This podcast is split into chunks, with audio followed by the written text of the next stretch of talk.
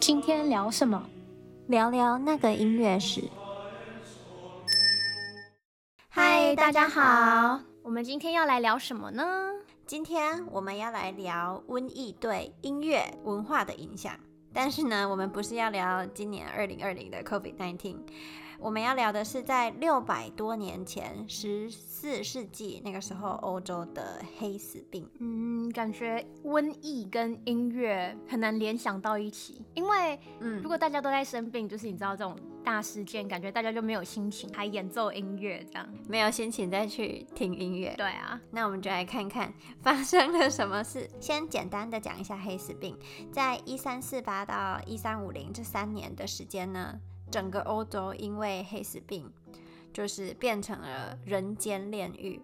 当时将近三分之一的欧洲人口死于这场瘟疫。由于当时的传染力太强，而且范围传染范围又很广，那谁也不知道会不会下一秒瘟疫就找上自己，所以黑死病造成了社会的大恐慌。嗯，那个时候的医疗水平啊，对。鼠疫或黑死病完全就是束手无策，所以就会有一些人开始相信说，嗯，上帝是不是在处罚人类？然后呢，把这个愤怒化成嗯瘟疫，然后降临到地球上，变成灾难这样。我觉得人真的会对无知的事事物感到恐惧，这样子。嗯。而且他们当时也不知道是因为老鼠在传播病毒，对，完全不知道，就是看着身边的。朋友就是一个一个生病，然后完全没办法做什么。其实想一想很可怕。对啊，就是你也不知道为什么这个人就死掉了，然后你也不知道就是下一个会不会是自己。所以那时候欧洲的社会秩序呢，在瘟疫面前就完全的瓦解崩溃。那我们来讲一下当时人们的心态，普遍呢分成两派，就是潇洒派跟保守派。那保守派很好理解，因为保守派是什么心态？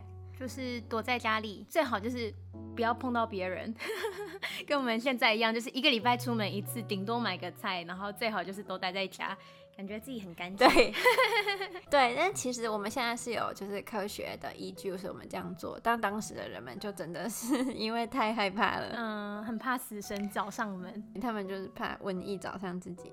那潇洒派呢，就完全相反。我们刚才有提到，医学在当时是治不了这个病的。很多人就觉得说很努力的和上帝祈祷，可是呢，还是会有人去世，所以这些人就会有点开始怀疑上帝。嗯，就觉得我已经祈求你来帮助我，为什么一点神迹都没有出现？这样子。对，因为对潇洒派的人来说，他们觉得死亡是无法避免的，就是他们觉得迟早早晚的问题而已，瘟疫一定会找上自己。所以，与其躲躲藏藏、提心吊胆，像保守派那样过生活，他们就觉得倒不如我们潇洒一点，及时行乐，就人生也没剩下几天了，最后的这几个日子就是要自己过得爽就好了。我觉得有道理呀，因为你想，如果就是一直躲在室内，就躲在家里，嗯，可是呢，你还是染病了。那就会觉得很不值得，太亏了。对呀、啊，就是你辛辛苦苦躲成这样子，藏成这样子，结果最后结果也是死亡。嗯，所以这些人就他们就会嗯聚会啊，party 啊，或者是像以前他们就会在酒馆里面就可能点杯酒，然后就对酒当歌，嗯，就是潇洒生活这样。嗯，我们讲回音乐，黑死病对整个欧洲历史是非常黑暗的时期，但。却帮音乐的发展开启了新的方向。十四世纪以前啊，宗教音乐是具有领导地位的，就是当时的音乐大多都是服务宗教的。嗯，就是在教堂里面唱的诗歌，或者是礼拜用的音乐之类的。应该说，当时音乐是仪式的一个部分，还比较不算是娱乐方面。对。所以呢，音乐大多都是服务宗教的。嗯，但这场灾难中啊，有一些幸存活下来的音乐家们，嗯，尤其是偏潇洒派的音乐家们，他们对于探索新的世俗音乐非常感兴趣，就是不是宗教的那些音乐。嗯，可能也觉得说，嗯，每天对神唱歌，结果还是有那么多人去世，那为什么我要唱给神听呢？我不如就 唱给自己听。对，那那个时候呢，嗯，有三个法国的曲式，就是 Verrallé、Ballade 跟 Rondo，在当时就雨后春笋般的出现。那这三个嗯法国曲式呢，是最早期的非宗教世俗音乐曲式之一。那我们简单的介绍一下 Rondo，大家很熟悉，就是轮旋曲或者是回旋曲。那它里面的曲式就是会有主歌跟副歌，然后穿插在一首曲子当中，但是到最后一定会回到主歌这样。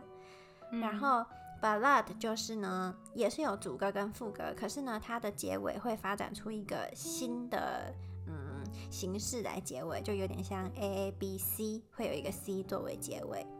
那 Verrallé 的部分跟 Rondo 其实有一点相似，可是它是比较简单的版本的 Rondo，就是可能会有 A B B A，最后又回到 A 这样。嗯，所以其实跟现在流行音乐还蛮像的耶，就是都是主歌副歌，然后最后结束又回到主歌。对，就是这个主歌跟副歌的概念呢，从那个时候六百多年前就被创立了，然后一直沿用到今天的流行音乐还是会用。嗯，那 Verrallé 这个曲式呢，在后来音乐史中这个词就消失了。但是 Ballade 叙事曲跟 Rondo，嗯，回旋曲到今天还是一直在使用，只是当然形式和当时一开始创立出来的已经不一样了。嗯，然后还有一个很有趣的点，就是黑死病在文学还有绘画留下很多作品，让后人来了解。譬如说，像是有记载当时情况的小说，还有诗，还有很多那种就是戴乌鸦面具的那种绘画很多。但是在音乐这方面，几乎很少有曲子是记录黑死病的，嗯，就是很少有曲子是专门讲黑死病的。你觉得为什么会这样？当时。乐谱或者是甚至是书籍都算是奢侈品，因为都是手抄本嘛，然后纸也蛮贵的，人力也蛮贵的，饭都吃不饱了还买纸呢。对啊，那个时候就像你说的，就是嗯，音乐唯一能保存下来的途径就是手抄写成乐谱，但是这件事情非常的费时又费力，嗯，所以说被保存下来就很少，而且那个时候的科技完全没有录音带。没有唱片或留声机，那很多世俗音乐都是创作都是即兴的，嗯，所以就是昙花一现吧。譬如说有一个音乐家他在小酒馆饭后，然后很开心的大家弹唱一曲，然后大家拍拍手，可是这首曲子就从这个世界消失了，没有被记载下来。而且就算那个同一个音乐家。再演奏第二次也不会是一模一样的。嗯、对，就算他再演奏一次，可能什么和声啊什么都不一样了。嗯，它不像绘画、文学或者是小说这样，就是他在创作的当下就是能被保存下来的一个方式。嗯，但是这不代表音乐在黑死病的这个时期不重要。嗯，例如当时英国呢有一首关于黑死病的拉丁语祈祷文，叫做 Stella Expire Fit 这首诗非常有名，在大街小巷中流传。这首诗没有中文翻译，那如果直翻的话，就是去消灭那颗星星吧。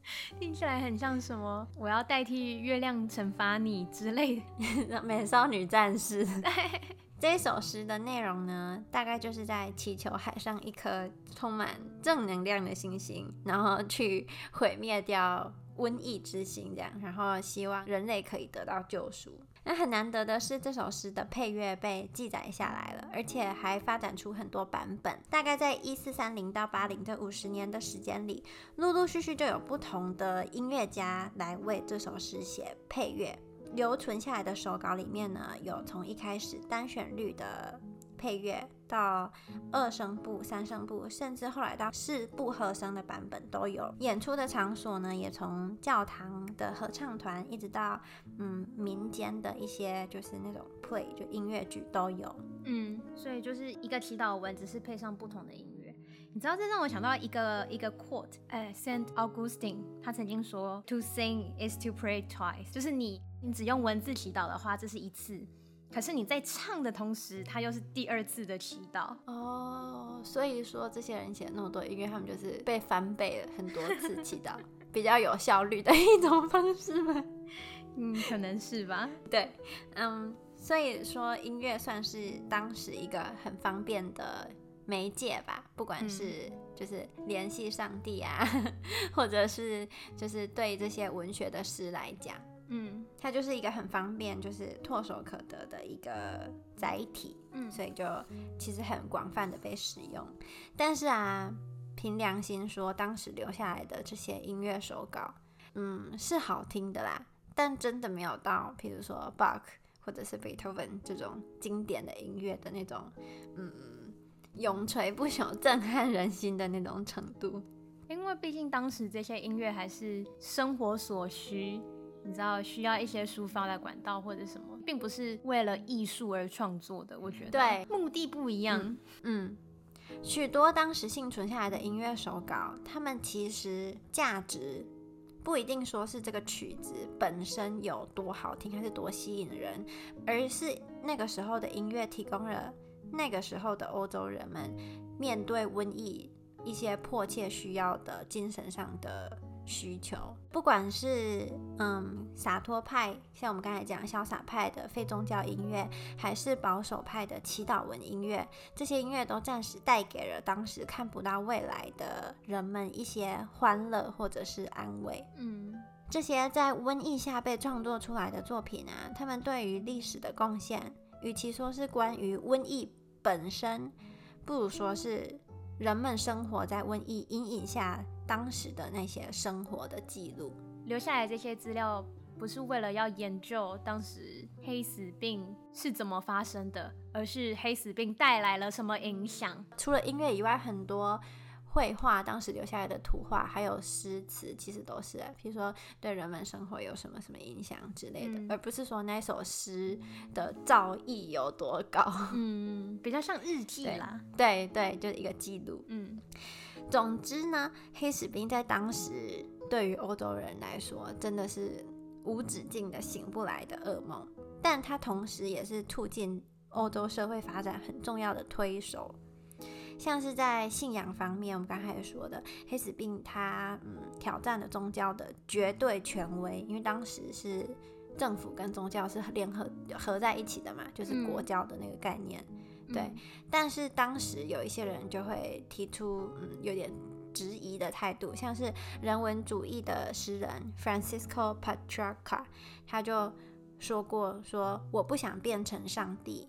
或者永远居住在永恒的天堂，我自己只是个凡人，我只要凡人的幸福。那科学方面呢？因为当时真的是病人满大街，所以政府呢就新建了很多医院，然后这些科学家或医学家也被逼迫去研究黑死病鼠疫的病因，所以科学其实进步很多。嗯，然后文化方面就是我们刚才 聊的人文主义，像是活在当下，还有为自己而活的这些概念兴起。嗯，音乐方面呢，就是除了宗教音乐外，作曲家还有音乐家开始更勇敢的去，嗯，开辟世俗音乐，就是非宗教音乐就开始兴起了，就一直到今天的流行音乐 （pop music） 其实也是非宗教音乐。嗯，所以说真的危机就是转机。就虽然黑死病真的，嗯，就是带来很大的伤痛，嗯，可是，在另外一个方面却推进了人类的进步。对，没错。当然，我们也不能过度的 去美化黑死病，它还是很悲惨的一个灾难。嗯，就是如果没有黑死病的话，社会当然一样会发展，就是医学、科学、文化这些，嗯，迟早都会进步，只是早晚的问题。但这个过程，进步过程所花的时间，可能就是。没有黑死病的好几倍，可能如果因为有黑死病，这一切发展的过程就嘣五十年就发展的很快，但如果没有黑死病的话，可能就要两三百年之类的。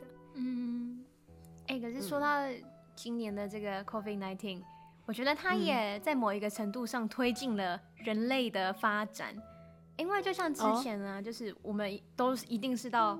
嗯，你知道公司上班一定是到特定的某一个场所，你才可以去做这件事情。